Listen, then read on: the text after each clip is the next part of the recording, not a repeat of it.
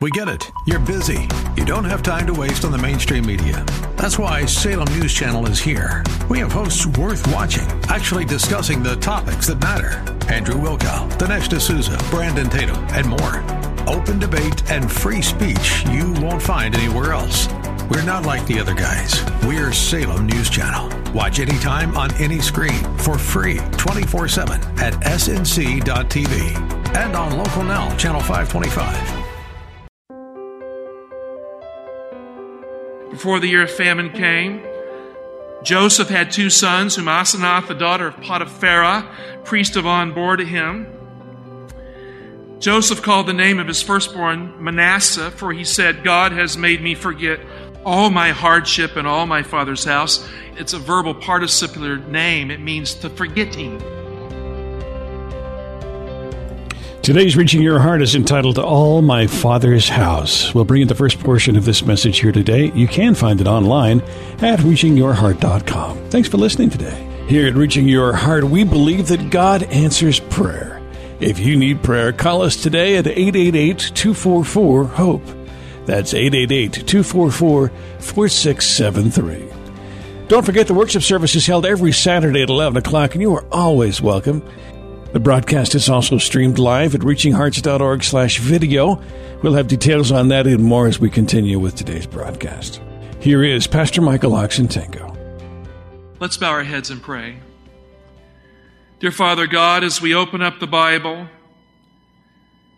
we are reminded that we are saved by an unusual kind of grace that numbers the world and finds the one and Father, sometimes in this world we feel like we're insignificant, like we don't matter.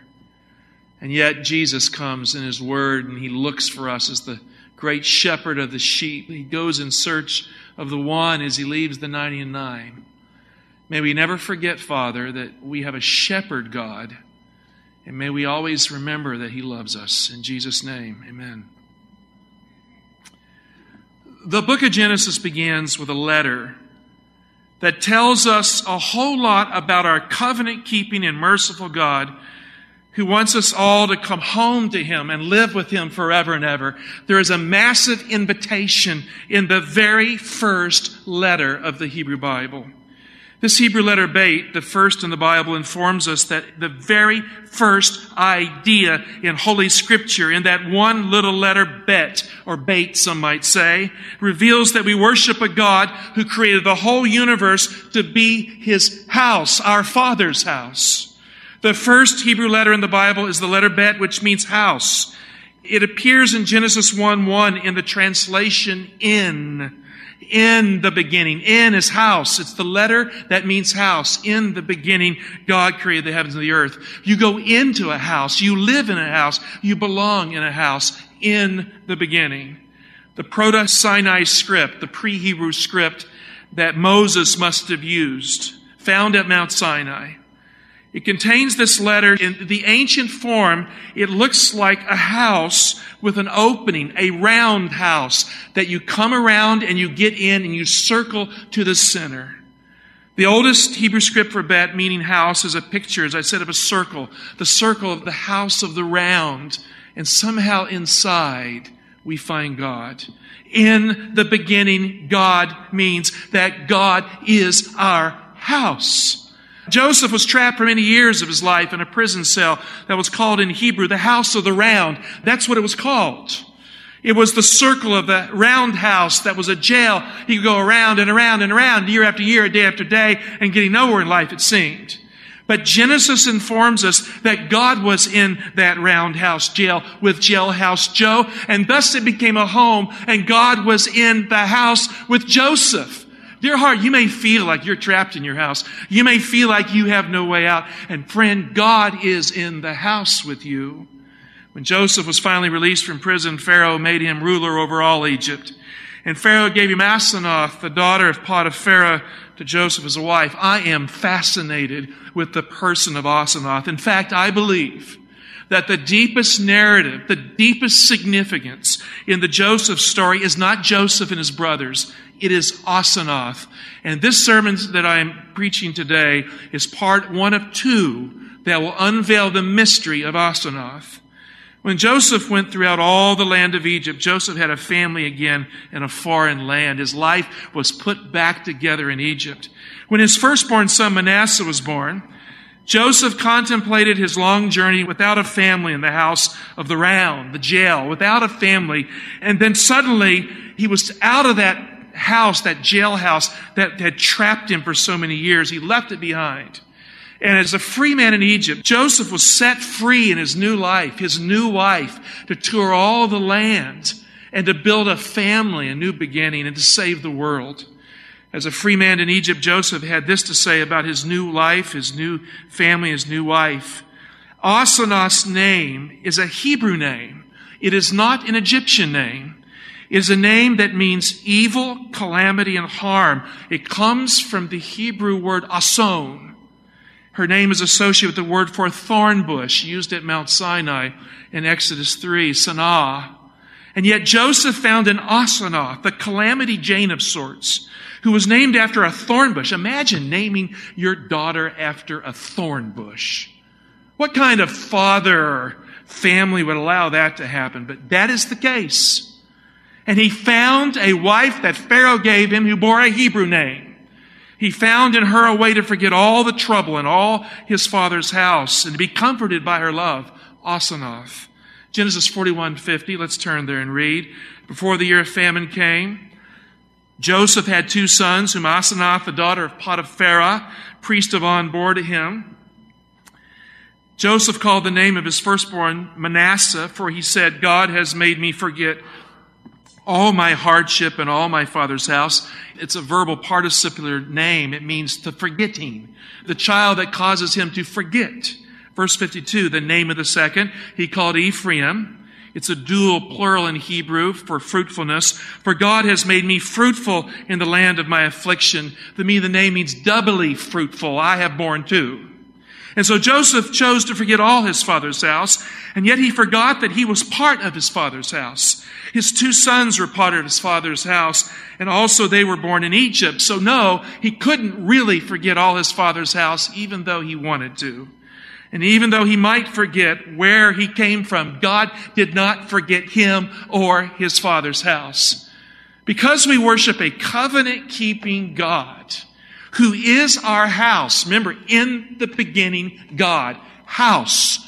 The beginning, God. In the beginning, God. Because we worship a covenant keeping God who is our home, our house, friends, no one that God loves, no one that grace has been poured out for, no one that Jesus died on the cross for is insignificant. Everyone is a somebody in the plan of God. There are no zeros in God's calculation of numbers. There's always one that matters, and you are the one. The eternal God, friend, is our God, our loving God who was with Joseph for all those years in the circle of the roundhouse that was his prison, in the circle of the mundane. And the Hebrew narrative bears out day after day, day after day, God was in the house. And we should never forget that we worship a covenant keeping God who is the personal Yahweh. I am. In fact, Isaiah adds to the I am expression as the I am here God, who is in the business of making a home and a house for us. Jesus framed his Father's will so profoundly in his promise to his disciples that he will come again. John 14, 1 to 3. Let not your hearts be troubled. Believe in God. Let's read this together. It's kind of like a interactive thing. Come with me. Let not your hearts be troubled. Believe in God. Believe also in me. In my Father's house are many rooms. If it were not so, I would have told you that I go to prepare a place for you, and when I go and prepare a place for you, I will come again and will take you to myself, that where I am, you may be also. Doesn't that make you feel good to read a promise like that? That's not a promise, that's the Lord's promise. Christ, who went to God for the purpose of receiving his kingdom and the investigative judgment, is coming back from God to gather us home for the marriage supper of the Lamb. We have a home in Jesus. In my Father's house are many rooms. The Father's house matters to the Father. it should matter to us. Joseph had come to the place in his life when he found it comforting to be married to the daughter of Potipharah, as her title, her full name designate is Asenath Bat Potipharah in Hebrew. The ah is not pronounced. It's more like a vowel pushing toward an unpronounced consonant. The ayin guttural at the end of her name has enamored scholars. What on earth is it doing there? It doesn't make any sense in ancient Egyptian or Hebrew. It just seems to be something sticking there. We'll talk about that next week. But the daughter of Potiphera is described there, a woman curiously with a Hebrew name that means evil, calamity, and hardship. The masculine noun that it comes from is the word ason. Ason. Her name is Asenath. And yet in the arms of that woman named Calamity, the Calamity Jane of Egypt, and harm, her name meant calamity, harm, and evil, given in marriage to him by Pharaoh, Joseph found love in Egypt. He found a blessing in this person's life, in his. He found enough love to forget all his father's house, or so he thought. Was Asenath the blessing to Joseph or not? Raise your hand. Huge blessing. And then the nightmare came into his life again in a single day. It's like, hey, things are going great. This is fabulous. And suddenly, ugh, look what happens. Ten Hebrew brothers show up in Egypt, announcing that they are 12 brothers. Kind of like a clannish kind of group of guys that look motley. And they say, with one at home in Canaan with their father and his brother, our brother, dead. Joseph sees them. He recognizes that they were his ten brothers the nightmare comes to Egypt. And he recognizes that they are from his father's house that he wanted to forget. Where Benjamin is now, he did not want to forget Benjamin, but he would love to forget them. And as Joseph tests them, because he cannot reveal himself to them unless he knows that they are changed men, as he tests them to see if they are still the same murderous, awful, bad act brothers they had been, when they sold him into Egypt. The saga of the silver cup divines the truth when it is found in Benjamin's bag. When Benjamin was trapped with Joseph's silver cup by design, pulled from his bag, Judah stood up to save his younger brother by choosing to take his place as a slave in Egypt. And thus Judah becomes, by right, the one who will be the messianic line, the one who saves by taking the place of another. When Joseph saw and heard all the love that he had for his brother Benjamin, he sent everyone out of the room but them. And then he revealed to them that he was Joseph. He said, I am Joseph. Genesis 45, verse 3. And Joseph said to his brothers, I am Joseph. And then the question about his father Is my father still alive? But his brothers couldn't answer him, for they were dismayed at his presence. So Joseph said to his brothers, Come near to me, I pray you. And they came near, and he said, I am your brother Joseph, whom you sold into Egypt. Now, the first words out of Joseph's mouth had everything to do with his father's house and him by implication. He asked the question directly Is my father still alive? And then he turned to his brothers and he said, Come near to me. Come near to me. Let those words settle in on you a little bit. Come near to me. Put it in the context of a man who'd been alone for all his years in the circle, of the roundhouse. God was there, but human contact of family was not. So the key word in this expression, come near to me, is the word near. I've been alone for all these years without my father's house, and now I am married to an Egyptian woman with a Hebrew name I can't figure out. Her name means calamity, harm, evil. And yet in her arms I found love. But my life is incomplete because my family is broken. My family is broken. She has gone through a whole lot like me, and I don't know the whole story, but I'm grateful for her. But my needs are not met because unless my father's house is fixed, I am not fixed. And so I need you to come near to me, to embrace me as your brother, so I can embrace you because my father's house must not remain broken. Joseph was in the circle of the roundhouse again, but this time it was not a prison under Potiphar's control. He was trapped all right, but by the tight arms of a God of love that had drawn him in again to his father's house. Come near to me. He had said, Is my father still alive? I met my father, as many of you know, shortly before he died. I was separated from my father as a child. I had no idea the first day of school that my father would be there in that hospital dying. I did not know the story that he had given his life to Jesus. He had dealt with his sins. He was seeking a Savior. He was seeking to find his children and bridged them to God. And I came into his hospital room that very first day because the name I could not avoid, Oxentenko. There's only a few of them in the country. When I came into his hospital room, I arrived when the preachers were getting ready to anoint him. I hadn't been in a church in years, and I didn't like churches. But I found myself on my knees because God was in that room. When God pulls your family together by divine power and providence, God is in the house and God was in the room. And the pastor who would later baptize me was one of the pastors who anointed my father. His name was Donald Vollmer, who's now a retired pastor in California. And he calls me every now and then, almost every week, to pray with me. In many ways, in recent years, he's taken the place of my father in my life. But I am so grateful that God does not leave families broken. By God's grace, by God's power, He brings people together. I hadn't seen Dad for many years since I was a child, and I was afraid to meet him again for fear it wouldn't work out.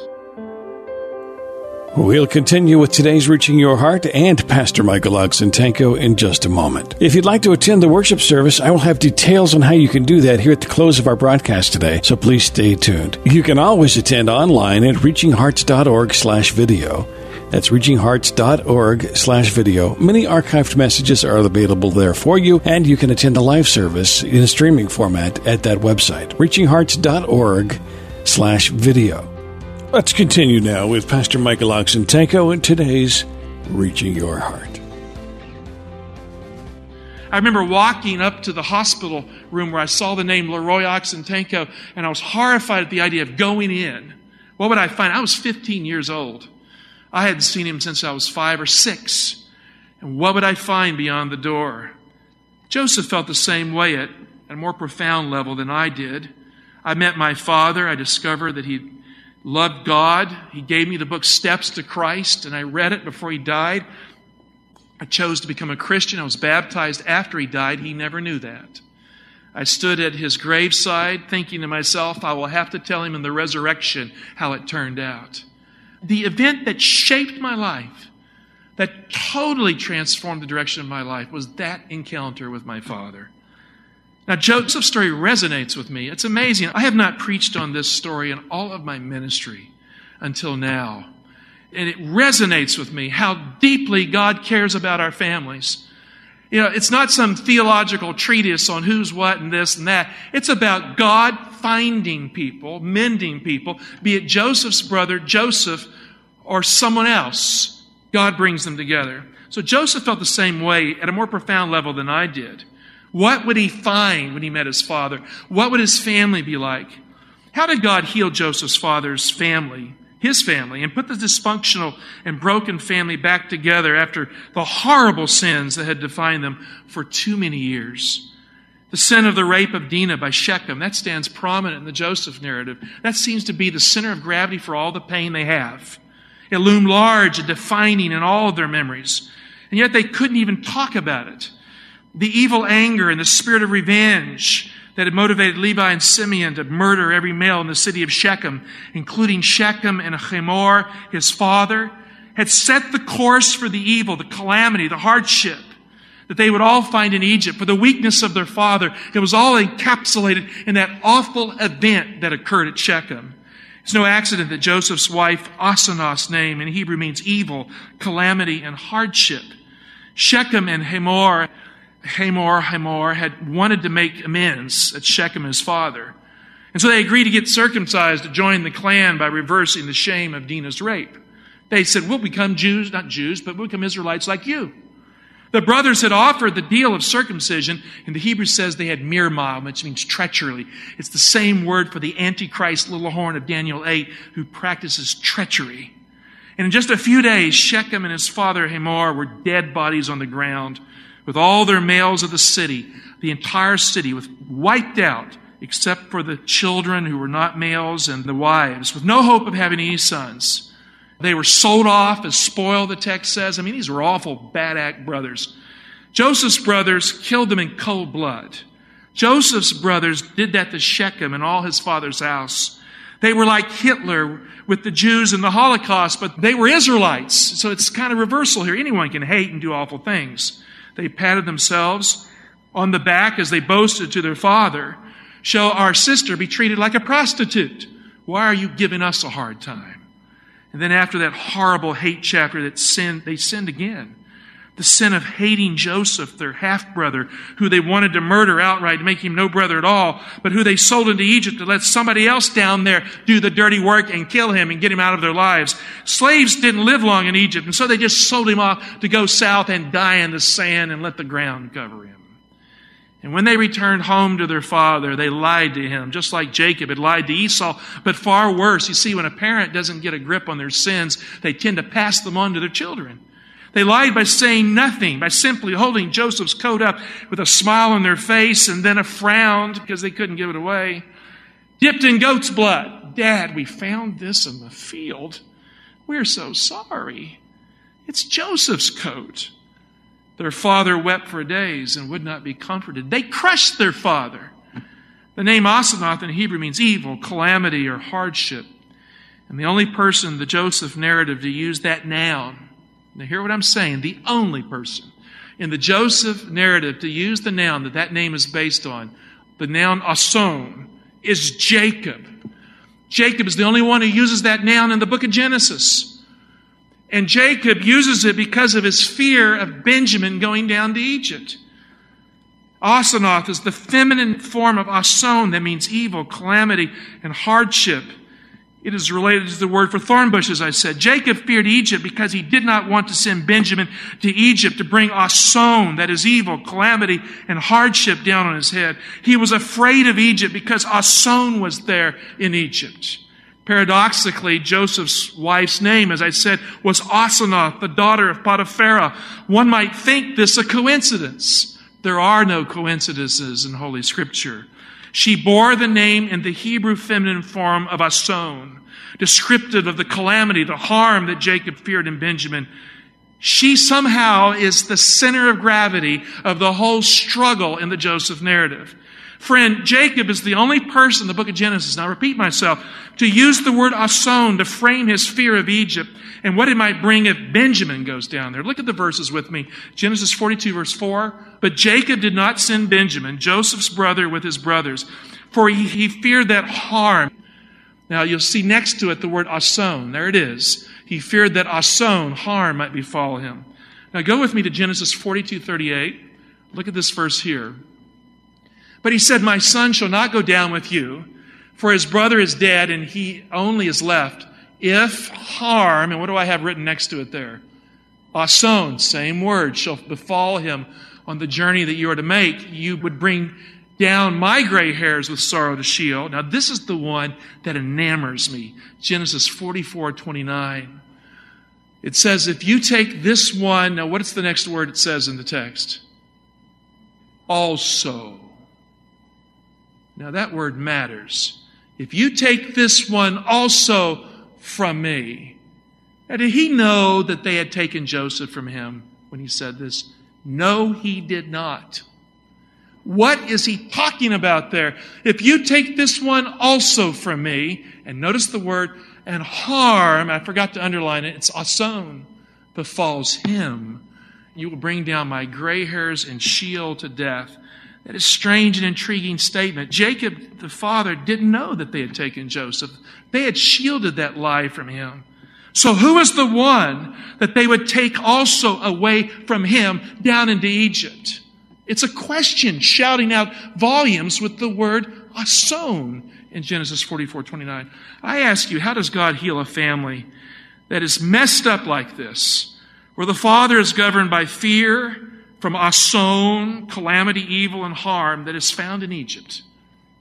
How do you, as God, use Joseph, who was harmed more than any other, who is now married to Asenath, whose name in Hebrew means evil, calamity, and harm?